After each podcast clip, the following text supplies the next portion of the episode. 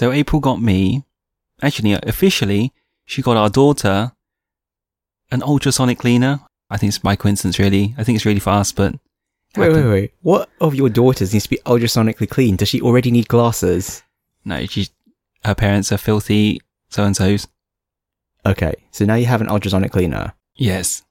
And You've never heard of these? no, I had things. I had never heard of such a thing. I thought you must, you, you have wear glasses. So when you go to opticians, do you never see people just hand, just hand them their glasses and then give them back oh, what look like new glasses? No, I have never seen this or done this. They've just been ultrasonically cleaned. Oh, I actually just squirt hand soap on my glasses and wash them in the sink. You're not meant to. I thought hand soap damages the coating on the lens. Does it? Okay, well, that's all I've been doing for the past, like, entirety of my life. It's shaped like a glasses case. You fill it with water, put your glasses in, drop of washing up liquid. It'll just shake all the dirt off at some, Ultrasonic frequency. yes, I think it's 43,000. So, are you selling these? Are you getting commission? Yeah, come to my place. I'll, I'll do your glasses. $10. Ten dollars. Bring any jewelry that you have, earrings. I'll bring my earrings. Yeah, great. You might have piercings elsewhere. You know, whatever you have, studs, whatever. Bring them over. So that's what I was doing on Saturday. You're cleaning all the things. Clean all the things. Good story. Sorry. Sorry. so excited. It's it's one of those things you think, oh, we'll always have to take it to the shop. You never think to, oh, just buy one for ourselves at home. We should talk about something else. all right. You watch Star Trek Discovery. Why is it such a big deal? Because it's a new Star Trek TV show after. When was the last one? Oh, Enterprise. I'd almost managed to forget about Enterprise. I was going to say Voyager, but yeah, hmm. When did Enterprise finish? I don't know. Enterprise didn't even make it to seven seasons. I didn't even watch the last season of Enterprise. That's how little I cared about it. Yeah, I was a big Star Trek fan. I used to like Star Trek a lot. What was wrong with Enterprise? For a Star Trek fan. to be honest, it's just I just don't really like prequels a lot of the time because you know how it's going to end. You know, you you've got very limited space to work with. You've got to work within the confines of the existing canon, or you've got to throw the canon out the window. I was going to say I'm not super keen on Discovery, but Discovery's gone kind of nuts because they just seem to not respect canon at all. It just seems to be a completely new reinterpretation, which is actually fine. It would actually be fine if they said that, but they've actually said explicitly it is a prequel, which is kind of odd because the Klingons are completely different. Like their whole culture is completely different. Their language is completely different. The ships are completely different. They've got this discovery. Well, I've only watched the first two episodes. Also, it's really dumb. I'm sorry, but minor spoilers for episodes one and two of Discovery. There's a bit where they decide they want to try and capture one of the Klingons. And so they send a boarding party over to the Klingon ship and the boarding party is made up of the captain and the first officer.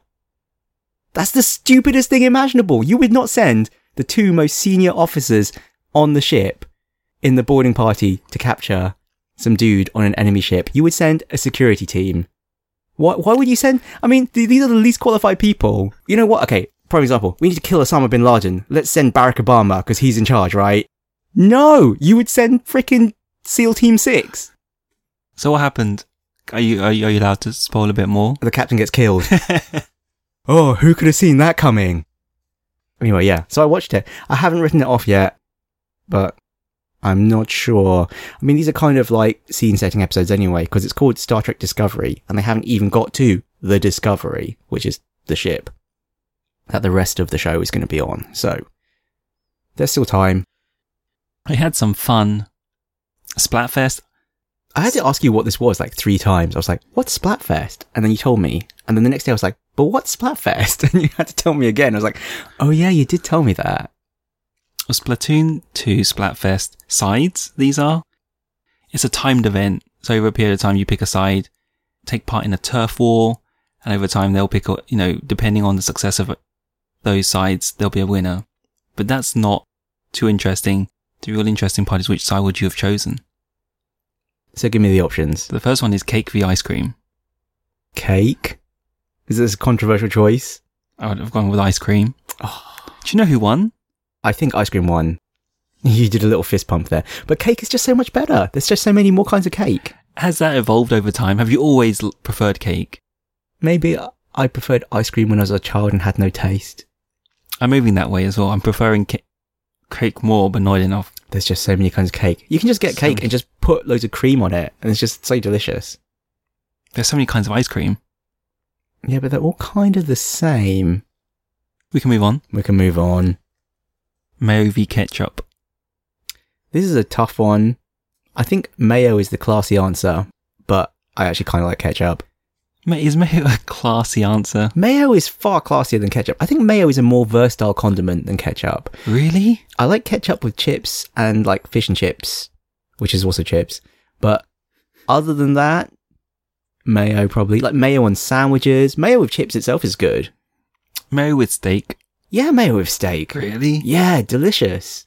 Mayo's just got, you know, general richness. I was going to go with mayo anyway. All right, you're already a classy guy. This is a new one.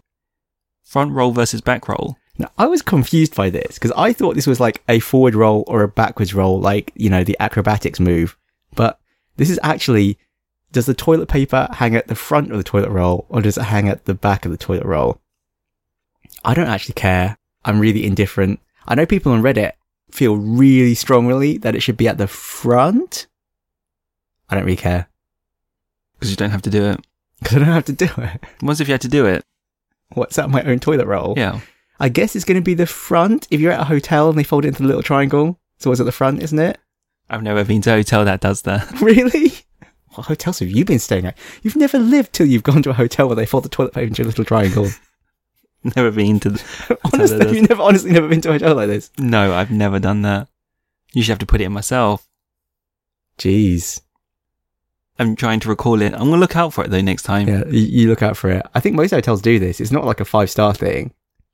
This is a, is it a one star hotel? No, then it's going to fold the toilet paper into a little triangle. Yeah, maybe Travelodge doesn't. Oh, neither does Premier Inn.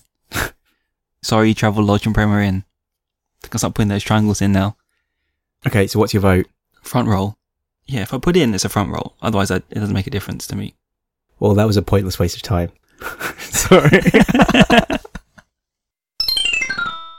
Welcome to Lost Levels Club. Welcome to Lost Levels Club. I have with me today Sir Michael Hello, and myself. Father Ting. Yeah, definitely. Definitely. So we are a book club for games, but not today. Today we are just going to talk about stuff, As Okay. much as we can. gaming stuff in general. So it's been a while since we've talked about what we've been playing. I have finally finished Zelda Breath of the Wild. I fear it's maybe too late. You mentioned this ages ago Two weeks ago. that you'd finished it. Anything particularly notable about your finishing it? No, I was, I was thinking if if you had stuff you wanted to tell me, whether I had seen it, spotted it, or come across it. I think you've actually seen more than me because how many shrines did you have? 68? Okay, I think we've probably done a similar amount then. It's not like I 100%ed it either. Neither of us has the DLC, No. so I think a lot of what I'm hearing is that by the end of it, the magic wears away and it's not as remarkable as it was when, you know, you're in the first steps through the game. Yeah, it becomes just another sandbox grind. I think the weapon durability just starts to really, really grate on you. So maybe more positive if we had sort of a chat about it halfway through or something, but it's fine. No, I mean, I still really, really enjoyed it. I still think it was an excellent game. And I think it was a really good new direction for the series to take. I guess the interesting thing is that, well, from a design perspective, because they didn't try and railroad you to do any one of the beasts before the others, maybe the elephant was easier to get to because it's the closest, but they don't force you to do any one of them first. And as a result, none of the beasts unlock any powers. And so the only things they can rely on you having are those four powers you get right at the very beginning of the game, which are mandatory. But that does mean that you've lost some of the exploration that came with the earlier Zelda games where you would get an item from the dungeon and could use that in a subsequent dungeon. I mean, I do think they've been trying to experiment with some changes on this for a while since A Link Between Worlds, which is the top-down Zelda on the 3DS. They tried to do away with having to do the dungeons in the specific order there as well by having you rent the items or buy the items outright. but you could do any dungeon in any order there too. I don't know. I mean, the side effect of this just means that there's no difficulty curve as such because they can't expect you to go here and then make the game more difficult there. Everything kind of just is. Anyway, I thought it was an excellent game, but there's still room for improvement. Do things like Game of the Year mean anything to you? Do you care about that kind of thing? You know what, actually? 2017 has been a very good year for games. I- I'm trying to remember the last time there was a, a year this good. Because like maybe like 1997, like whatever year Half-Life came out or Super Mario 64 came out and things. This year is shaping up to be a very good year. Because we've had Breath of the Wild. We're going to get Mario Odyssey, which we'll talk about in a bit. We've had, what, Divinity 2, 95, we'll talk about in a bit. We've had PUBG, my game of the decade at this point. game of the century at this point. There's still plenty of time for something to overthrow it. Yeah, it's, it's shaping up to be a good year. Just wondering whether it'll hold up. Zelda, this is. Yeah, when people look back, well, I, I think it definitely is a turning point in the series. It's another ocarina of time in terms of its importance in the series evolution, I would say. Okay, then it's going to do well. So now I've finished Zelda. I've started Baldur's Gate 2 again, but this time in enhanced edition. So did you have to start again completely from scratch because your save game is not compatible? It really hurts me that you've asked me this question.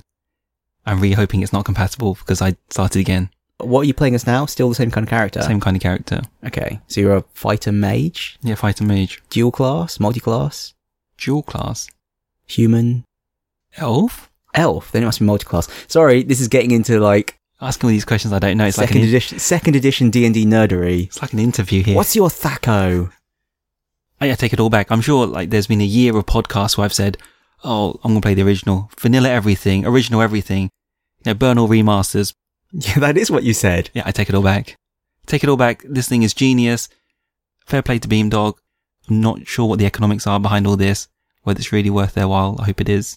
That they've done an amazing job. It's funny because I haven't played Baldur's Gate 2 since we did the podcast on it more than a year ago, I think. And I think that it has changed since I last played it because I know they released that expansion that had very mixed feedback.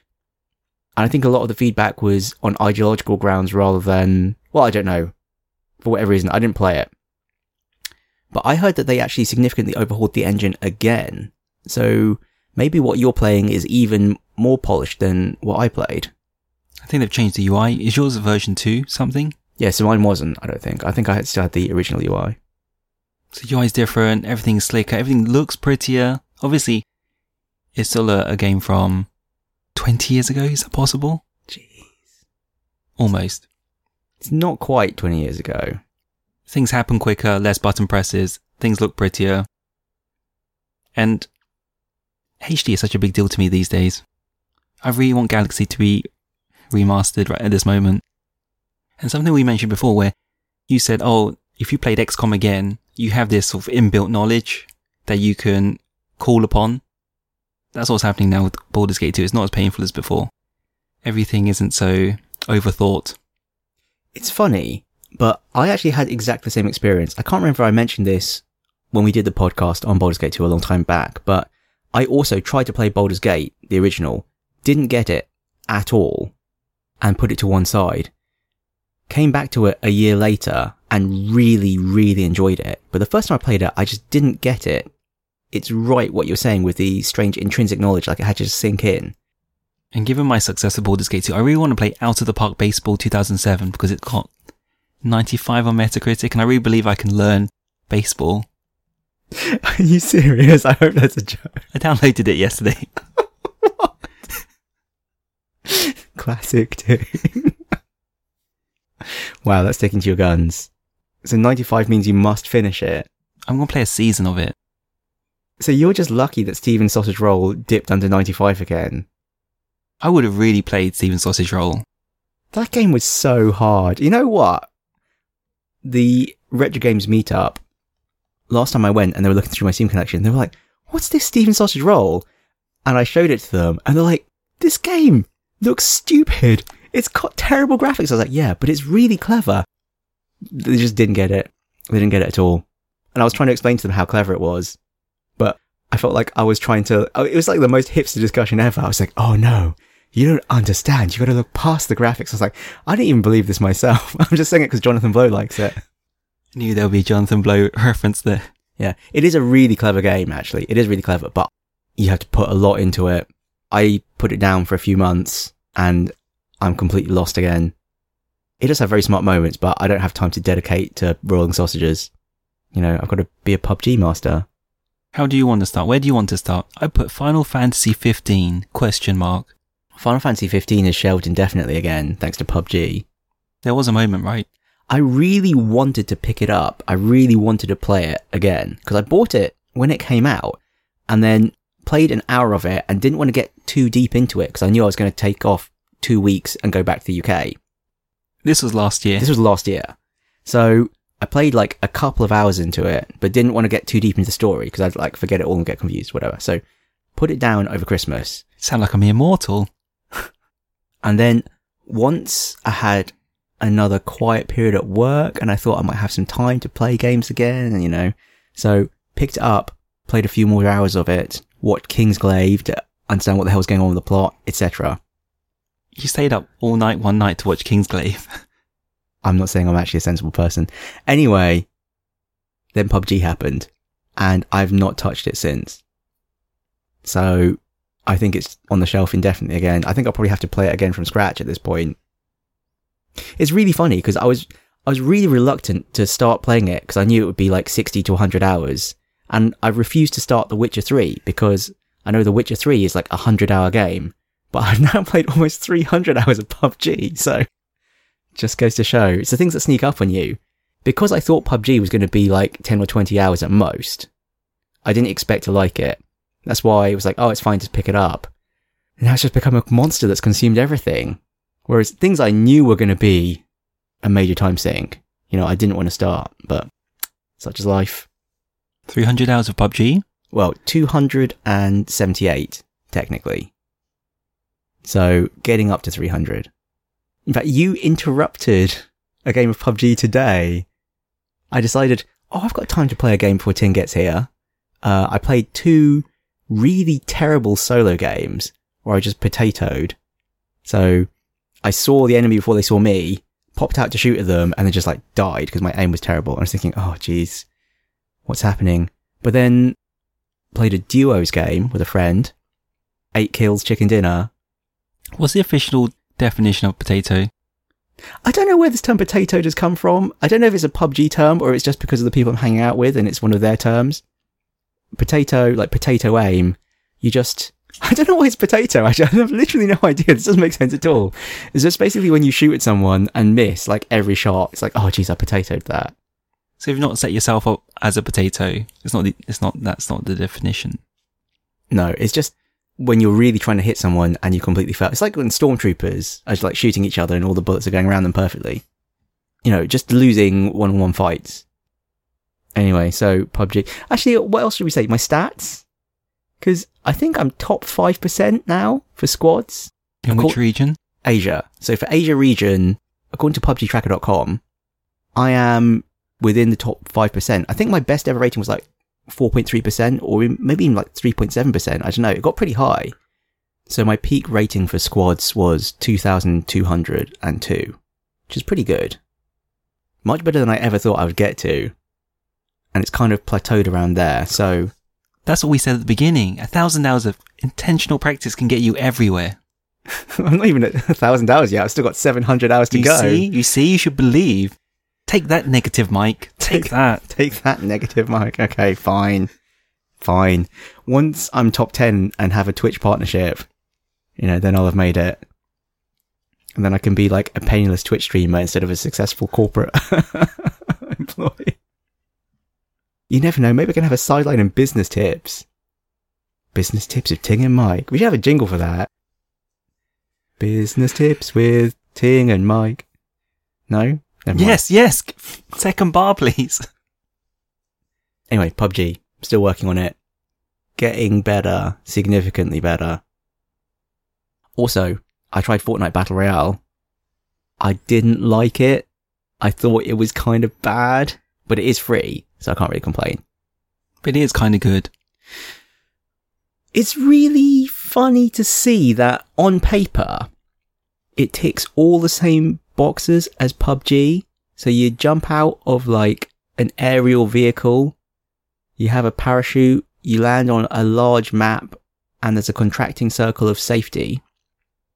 But it's a completely different game, and it's much less fun, in my opinion. But this might just be coming from the perspective of having played hundreds of hours of PUBG.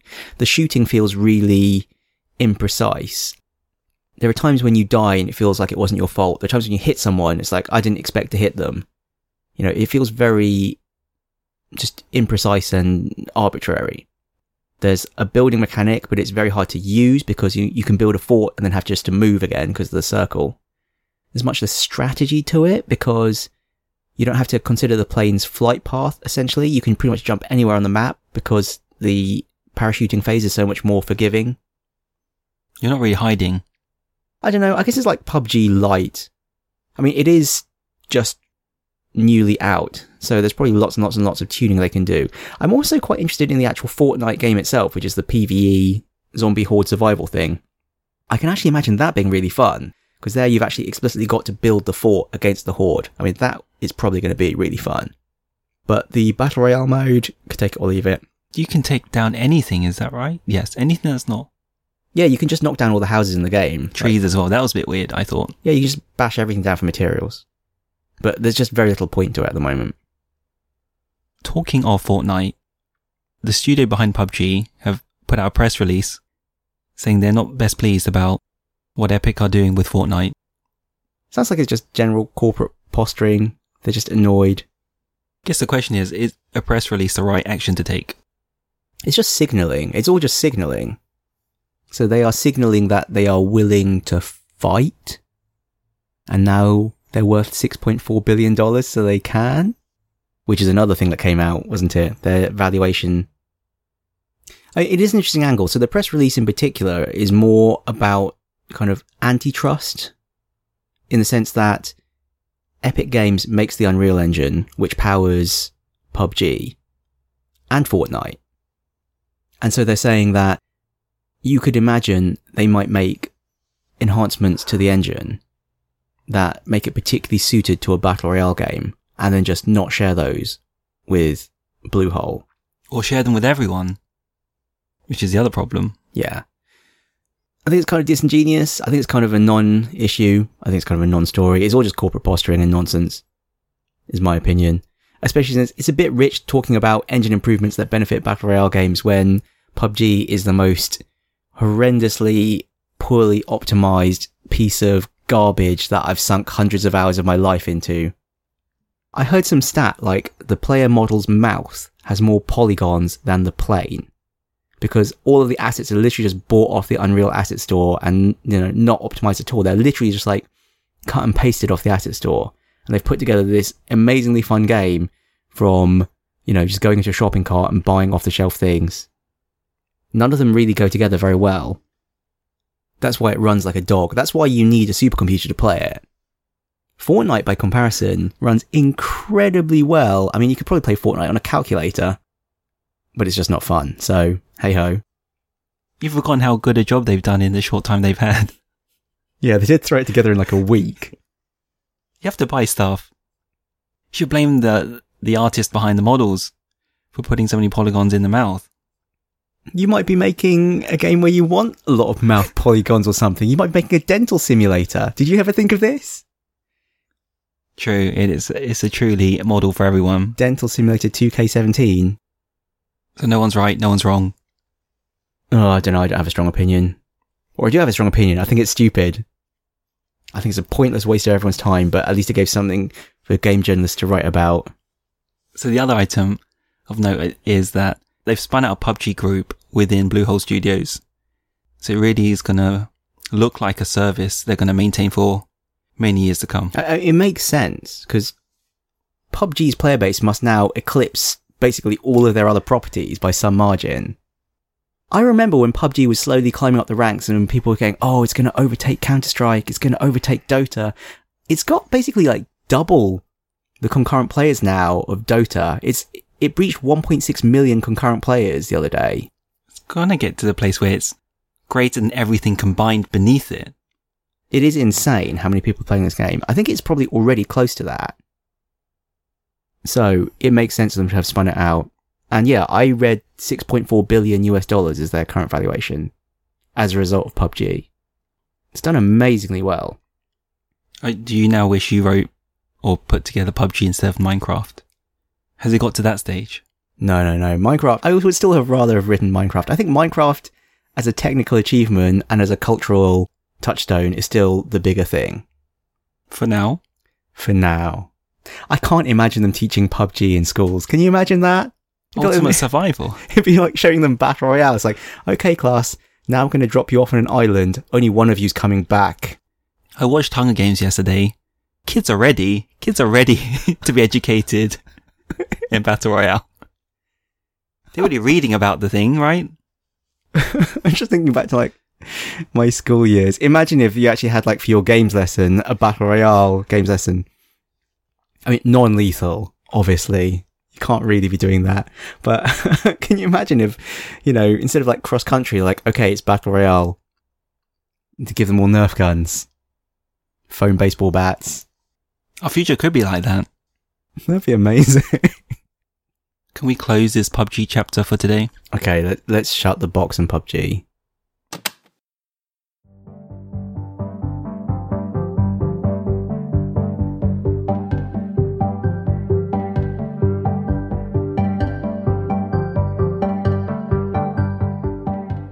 Anything else from Sir Mike? So YouTube's recommendation algorithm showed me a let's play of a game called Silicon Zeros. And I clicked on it and I was like, oh, another programming puzzle game. Interesting. But, you know, I still haven't finished Shenzhen IO. And then the guy doing like the overview of the game said, oh yeah, and it's made by some company called Pleasing Fungus. I think they've made other kind of programming games in the past. And I was just like, Pleasing Fungus? because they made a flash game called Manufactoria, and Manufactoria was incredibly clever. I still remember over the time I played Manufactoria, the guy who made it, who I guess is Pleasing Fungus, making improvements to the game. Like it started out, you know, you had a few test cases and then randomized test cases and eventually some kind of crazy thing called the malevolence engine, which would analyze your solution and come up with a test case that met the requirements of the puzzle but would break your solution and then being like, I don't know how he's done it. He's clearly a genius. So this guy, Pleasing Fungus, is the company slash individual that made Silicon Zeros, which is another programming kind of puzzle game about making a CPU. Does this one come with a malevolence engine? No, it's actually much more forgiving and it's got much nicer graphics and a kind of cutesy story about. I think this was the case in the past where programming was seen as a women's job. It's really funny because obviously nowadays most programmers are male and, you know, there's lots of problems in the industry about trying to attract women.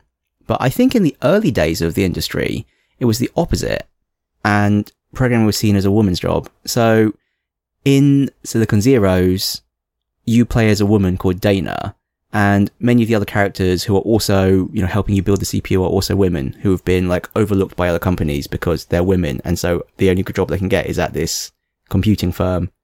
It's quite fun. I showed it to you a little bit before the podcast. I was just tearing through it, like, oh yeah, this is fun, random diversion, quite easy, and then I suddenly hit this level where they start to introduce a delay into all the circuits to make it more realistic you know, in the real world, computers are not actually just ones and zeros. Computers are made of real physical circuits that have real physical properties. And so depending on when you read it, it's not going to be a one or a zero. It's going to be something in between. And so for your circuit to be stable, you have to wait a certain delay for all the things to kind of, so for the last set of puzzles, you have to start worrying about that. And the game has suddenly taken a turn into, OMG, my brain is melting. It's a fun little diversion. It came out during September, I think.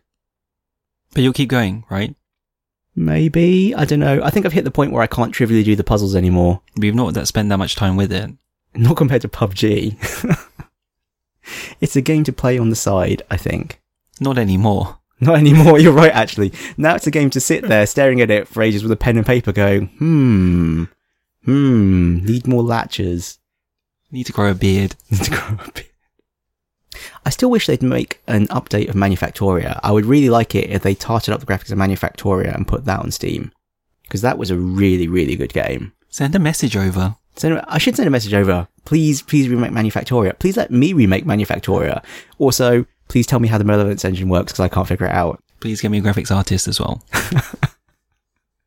Please pay for this game to be made and just send me the profits.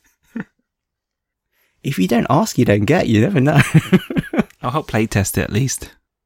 I don't know. I'm trying to think what else I've done. I bought more games. I haven't played them. I bought Tacoma. Tyranny? I bought Tyranny because it was 50% off. And I was like, oh, I really wanted this game. It's less than a tenner now. So I bought it. I don't know when I'm going to play it. Tenor. Less than a tenner British pounds, which is to say it was still like a hundred Hong Kong dollars. I also finally claimed my Divinity Original Sin 2 key because I've had that for ages because I backed it on Kickstarter, but I hadn't claimed the key until this week. Anyway, it's got 95 on Metacritic. At least as we're recording this podcast, it has 95 on Metacritic. Who knows where it's going to go from here? It should settle there. There are so many YouTube videos about why this is the greatest CRPG of all time. Does this mean we have to play it? I have to play it. You don't have to play it. If- I'm going to play it at some point. Yes, then at some point we will play it. Book club game? Not the next one. Not the next one, but maybe later. Maybe the one after next for me. Hmm, interesting. Will you play it even if it goes to 94? I might save myself the, the pain. I'm going to just focus on Baldur's Gate 2. Okay, I guess you're allowed to do that. You can't rush these things. That's what I realized. There's no point picking it up only to rush through it. Yeah, I, well, this is the same thing I had with Final Fantasy 15, although I'm not sure that's deserving of a 95. Well, it isn't. there you go. For one of these games, you actually have to play it in a consolidated chunk. You can't dip in and out or you'll forget what on earth's going on. I think that's especially the case for Original Sin 2. They're saying that the journal's not very good, and it's so open-ended, it makes no attempt to railroad you into an action. It's very open to your interpretation. It's funny though, because I played Divinity Original Sin 1 before they released the Enhanced Edition, and I totally did not follow the plot at all. The plot, I was like, blah, blah, blah, end of the world, blah, blah, blah, source hunters, and I just completely didn't pay attention, which is really funny, because usually I really care about the plot, but oh, the plot was just so generic, I just couldn't find anything in myself to just care about it at all. I was like, look at the number of fucks I give, zero. The combat system was really fun. I really enjoyed the combat system. So I have heard that the story is much, much, much better this time round. So we'll see. And the combat system was already excellent. So perhaps that's why it deserves a 95. Oh man, there's so many other things to buy slash that we haven't bought yet that are coming around the corner. Golf Story? Oh, Golf Story! I didn't Well- even know this existed until this week. I didn't know this existed till the week, this weekend. I was at work, minding my own business, when a chat window pops up from a colleague in London, and they just wrote out, Golf Story released today. And I was like, what are you talking about? And they just said, Golf Story. And I was like, this isn't helping. and I was like, okay, I'm going to Google Golf Story. And I came back five minutes later saying, yeah, I want to buy this game.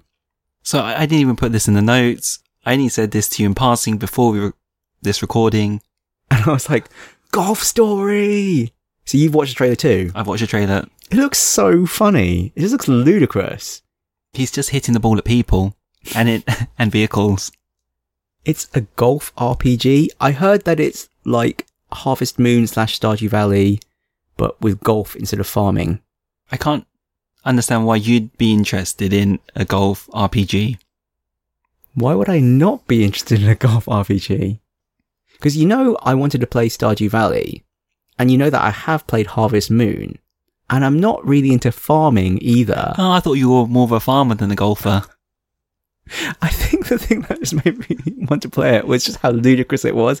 There's a bit towards the end of the trailer where he's just like throwing hundreds of golf balls, and there's like, there's the green, it's just covered in golf balls, and he just keeps pulling more golf balls out of his pocket and like throwing them. it was like, any game that lets me do this is a game I want to play. I have no idea if it's any good. I've read no reviews, but it looks hilarious. Two nines out of tens and a recommended from Eurogamer. Pretty good, pretty good. I was thinking I might buy it before I go to the UK at Christmas. You know, I'll have no PC, I'll just have the Switch. So, something to play over the break. But before that, Before that, yeah, you're right. Will I really play Golf Story? Because I'll be playing Super Mario Odyssey. why are you so positive on this? What's happened? I'm not sure about this. You're not sure? I'm not sure. It's really odd actually, because I'm really, really confident that Super Mario Odyssey will be 95 plus. Did you not play Sunshine? Sunshine was excellent. What's wrong with Sunshine? I actually, I, I, that's not fair. That's not fair. Other people don't like Sunshine. I quite like Sunshine. I thought Sunshine was really good. It is a 3D Mario game that has more in common with Super Mario 64 and Super Mario Sunshine. It's going to be a kind of sandboxy, adventure Super Mario game, and less of a linear get to the flagpole Super Mario game. I worry about consistency. But it's embracing its inconsistency. It doesn't have a consistent art style. It's just ludicrous. There's a freaking T-Rex that you can throw a hat on. And then that's the other thing I was worried about is how can you have a control scheme that maps well to all these creatures? Because, you know, Mario will always control well. How painful would it be if it could be to control the T-Rex? I don't foresee this as a problem at all. I don't know. It's just nothing that's even remotely crossed my mind. Okay, I mean, it's coming out at the end of the month. Yeah. I will be shocked if it's a bad game. Costumes, though. Have you seen this? Have you, have you, Yeah, I'm not sure how I feel about the costumes. Uh, I want some costumes. We've got like exactly opposite desires for this game. It's like, yeah, it's just a waste of time with these stupid costumes. You're like, costumes? Cosmetics? Cosmetics. Oh, fuck, we're millennials. We want identity. Oh, geez. You know what? I mean, despite having said this, I, you know what? I'm going to open the PUBG box just a tiny peek and mention. Did you know I spent real money on PUBG? I spent real money to buy myself a suit jacket in PUBG to look dapper while I shoot people. This is what this game has done to me. Costumes, then. So yes, costumes. You're right. I do appreciate it after all. Oh, how sad. I discovered I'm a millennial at heart after all. Any more for any more? Do you want to make predictions about Super Mario Odyssey's Metacritic score?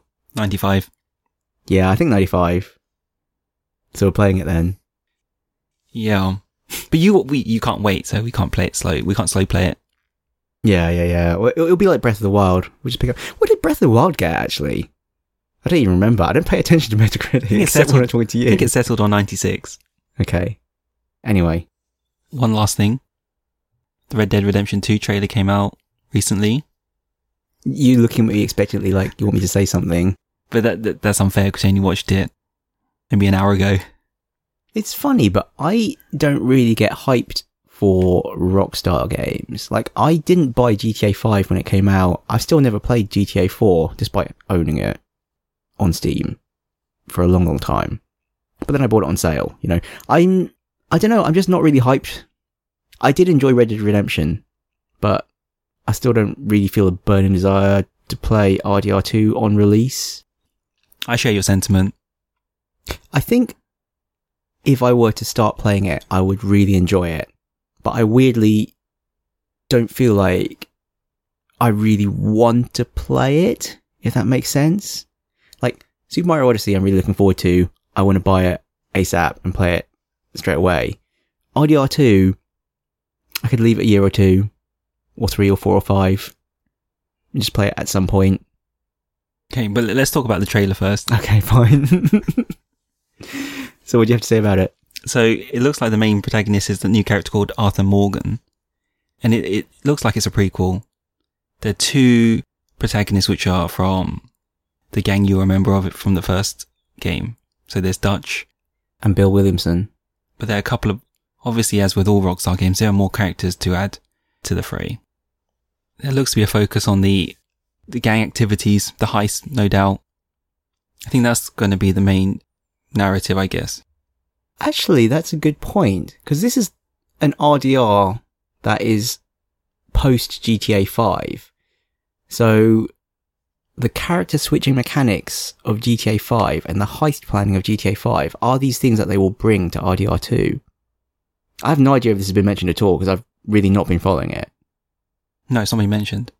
But that's the path they have to take. Yeah, I'm really curious how it's going to pan out because I did really enjoy RDR once we played it. From an evolution of that franchise, that could be very interesting. Do you think that the character switching mechanic of GTA 5 added to the game? Yes, but I couldn't tell you what, how much of that was novelty. I did enjoy the heist planning as well, but it, again, it's like a, the illusion of control. I don't think like your heist planning decisions actually made that much difference to the game, but they felt like they did. Yeah, it'd be interesting to know what hidden game mechanics were in, in play for the heists. And we still never played the multiplayer heists. We always had like the wrong number of people, didn't we? We needed four people. We only had three. Sad times. Random game design topic. Hidden game mechanics. This was a really popular tweet. Yes, it was. So someone I'd never heard of tweeted it, and it was then retweeted by every developer under the sun. So the tweet was, Hey game dev, tell me about some brilliant mechanics in games that are hidden from the player to get across a certain feeling. There were loads of replies. It's interesting actually, not all of them are answering the original question, per se, but they're all essentially non-obvious mechanics. Somewhat obvious, I thought. okay, fine. Well, we can agree to disagree. They feel very hidden. But were you genuinely surprised by some of these? Or just interested? No doubt they were interesting to you, but were you surprised by any? Yeah, some of them definitely surprised me. Some definitely surprised me. I was just like, wait, what? This is a thing? Uh, well, well, we'll get to that. So we've each picked three since there were just so many. We'll just alternate. I think that's fair. Okay, so you first.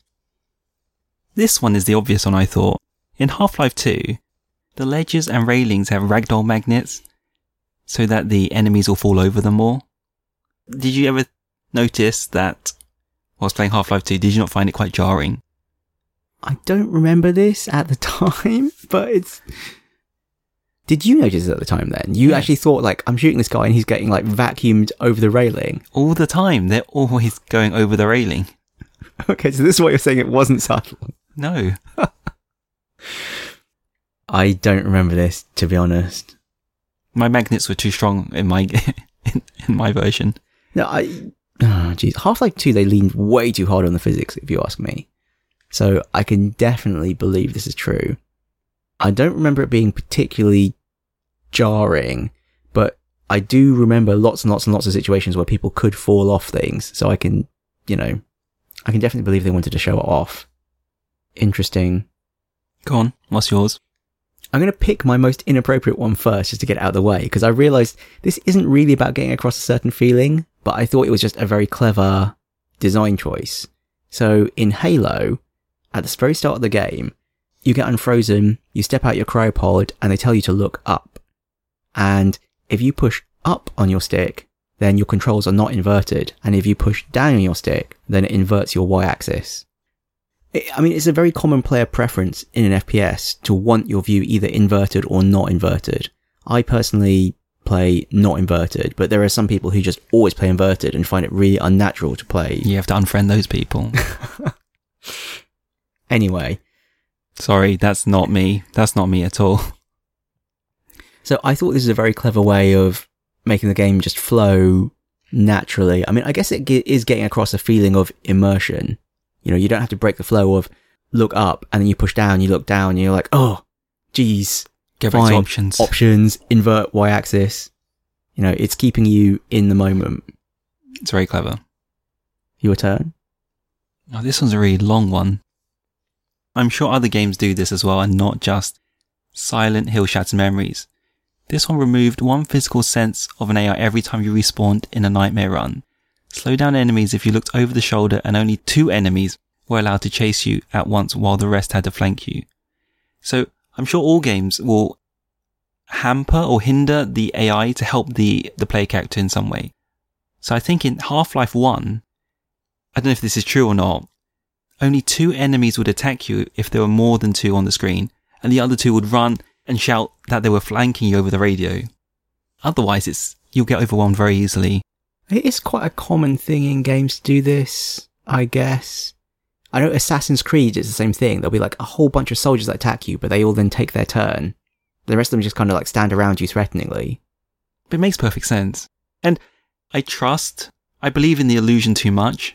Like I'm, I'm shitting myself because they're all around me, but the reality is they're not really. They are really all around me, but they're not acting as if they are. Have you played Silent Hill Shattered Memories? No. Okay. It was just that it was the exemplar for this technique. Yes. Okay. But you play games expecting this. It is funny, as someone who's played a lot of games, the things that you pick up on consciously or subconsciously. So, yes, this kind of mechanic, I think this is what feels fair, I guess.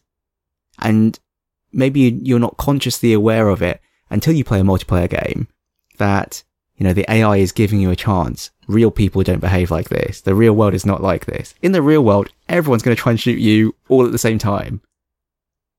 So my next one, Suikoden, which is an RPG that I might be pronouncing incorrectly. On the world map, if you are walking in a straight line, the game infers that you're trying to get somewhere and gives you fewer random encounters. Whereas if you're zigzagging and walking around in a wobbly way, the game assumes that you're trying to grind and will give you more encounters. I guess you haven't really played any kind of JRPGs, so this isn't something you have an innate sense about. Whether I have to grind or not, whether I'm grinding or not. Well, not so much about whether you have to grind or not, but like the annoyance. Like there are times when you're playing the game and you just want to get through the story. Like you know, you're really, you're really enjoying the story. You just want to get to the next bit. You're like, okay, I need to get this town. And then you might have like 15 random encounters, or it's like two in the morning. You just want to see the next bit of the story, and you're like, oh, for goodness sake, please, no more random encounters. Whereas there are other times when you need to beat a boss and you need, you know, you need more XP, and then you want the random encounters. So this seems like quite an elegant way of getting the best of both worlds to keep your player engaged, to make them feel like they're enjoying the game. The game is helping them get what they want out of it. I thought this was very smart. I don't know if other games do this. Like, I don't know if, like, say, Final Fantasy 7 or 8 or 9 that have a world map, you know, behave the same way. I don't think I've actually ever played Suikoden. I'm not sure it was ever released in Europe, but I think it might be another one of those. Your next one? Or your last one? Actually, this one's relevant for a lot of games. It's like a ge- the general one where your last bit of health is worth a bit more than it looks. Or when your health is low, your, your the damage you do is more than the default amount of damage. I thought this was very elegant because you have this like um near miss feeling a lot more than you should. Yeah, I guess it amps up the tension. I'm trying to think what other games do this. There's definitely another example of it where you can never be killed in one hit. It's something like if you've got like three hit points and someone hits you, that hit will always reduce you to one. Like you'll never actually die unless you're on one hit point. That might be a buff in a particular game. I mean, that's making it a much more overt game mechanic, but it's the same kind of feeling to, you know, to up the tension and to kind of make it feel like you've got a chance or to help you claw back from the edge, I guess. It's funny. I wonder how you'd code it. Like, I wonder how you balance that. That's okay. You get uh, balance is another stage in the cycle in itself. It's kind of funny about how these things do or don't manifest as well. So, like, even in Undertale, randomly, as an aside, in the first boss fight with Toriel, you can't actually die. Like, you can get taken down to like one or two hit points, but then after that, all of Toriel's attacks will actually try and miss you. I don't know if you noticed that. We might have talked about it. Man, that was just such a weird boss fight. That was just a weird game. It was just the weirdest boss fight. I don't remember trying to understand it. I just, I just, I just let it be and let it happen to me. I think that's a great way to experience the whole game. Okay, anyway. My last one. This one, I can't believe it's actually true, but if it is true, I think this is kind of nuts. So apparently, Gears of War provided significant buffs to new players in multiplayer, and those buffs tapered off after they got a few kills.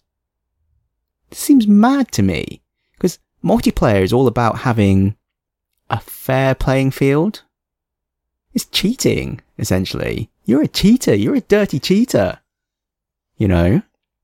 The counter was that they, they had the stats to back up the fact that if you didn't get any kills after X games, you would drop out of the multiplayer experience altogether. I don't know. I just making it a hidden mechanic just seems such a strange thing to do. You want people to kill. You know, as a hardcore competitive shooter player, you want new blood all the time. You want them in. You want them through the door. You don't want everyone getting good. it's like fresh meat. I don't know. It just seems unbalanced to me. It just seems kind of wrong. But it's such a small percentage of the population at, at a time. After maybe 10 kills and they're done. That's it. Of the, you know, the hundreds or thousands of kills they're going to get in their lifetime. I can justify it. I don't know why. I'm, I don't know. I'm just so surprised. I mean, the thing is that it's a very interesting concept because I don't think you would notice it. You just write it off as beginner's luck, but it's literal beginner's luck. You know, they, they're really giving you that luck. It's very strange. I, I just thought it was a really interesting one, but not one that I would condone still. especially if your stats are at stake. Because my stats are at stake. Yeah. It's funny because I actually did play Gears of War multiplayer on Xbox 360 back in the day. And you didn't have any beginner's luck. Well, no, no, no, I probably did. I just have no, I just didn't realize this was a system they had in effect. But maybe that's why I played it. Because, you know, I never really played competitive multiplayer shooters until PUBG. So it's surprising that I did play the Gears of War multiplayer, but maybe this is why, because I thought I was a badass. But really, I was just getting beginner buffs. You know, I was just getting pity victories. This is terrible. I have to reevaluate my whole life. They could fix the matchmaking, really. Well, that is the more conventional way to do it, to match you with potatoes. I guess they don't know who, who are the potatoes if everyone's on zero. Yeah, well, it, there's always like a bit of a wibbly wobbly start period where they don't really know where to place you for your first few matches. But th- this is a common problem in every multiplayer game with MMR. And I guess that's the reason they, they buff you. Yeah, I'm just surprised. You know, how do other games deal with it? You've got, isn't there like a death streak now in COD where after you've a certain number of deaths, it gives you a buff as well? I don't know. It's been so long since I played COD multiplayer. I don't know. Uh, it, it's funny because I, I do kind of see the point, but it just seems like a really weird way to go about it. But, you know, I can appreciate that as someone who's tried to play Counter Strike, it drops you in there. The other people have been playing it for hundreds of hours because it's been, a, you know, it's a game that's been around for how long now? A long time, more than a decade, right? Yes. And you're playing in DE Dust 2, which is a map that all these people know better than the back of their hand. And it's just so frustrating because, you know, someone shot me in the toe with an AWP and I died. And I'd be like, "Mah." so I guess to try and avoid those moments. Anyway, there you go. Are there any other honourable mentions that you really want to throw in there? Mm, Do you have one? I'm okay. No, I think I'd just be listing them off. Well, I mean, there's the original tweet, and I'll also link to the Reddit thread where a lot of them are collated. So read through them at your leisure. It does make me respect gameplay, you know, the, the whole concept of gameplay programming and getting that feel right. It's not a case of just slapping things onto the screen and it'll just work out. We were Lost Levels Club.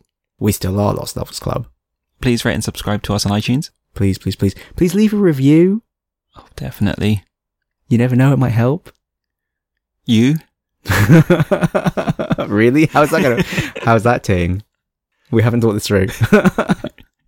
It'll certainly help us. You can find us on email, Mike.and.ting at lostlevels.club. on Twitter, At Lost Levels Club. on YouTube, As Lost Levels Club. on Twitch. Also as Lost Levels Club, where I'm streaming my PUBG practice. LostLevels.club is our website. That's it. That is it. What's uh, Michael grateful for?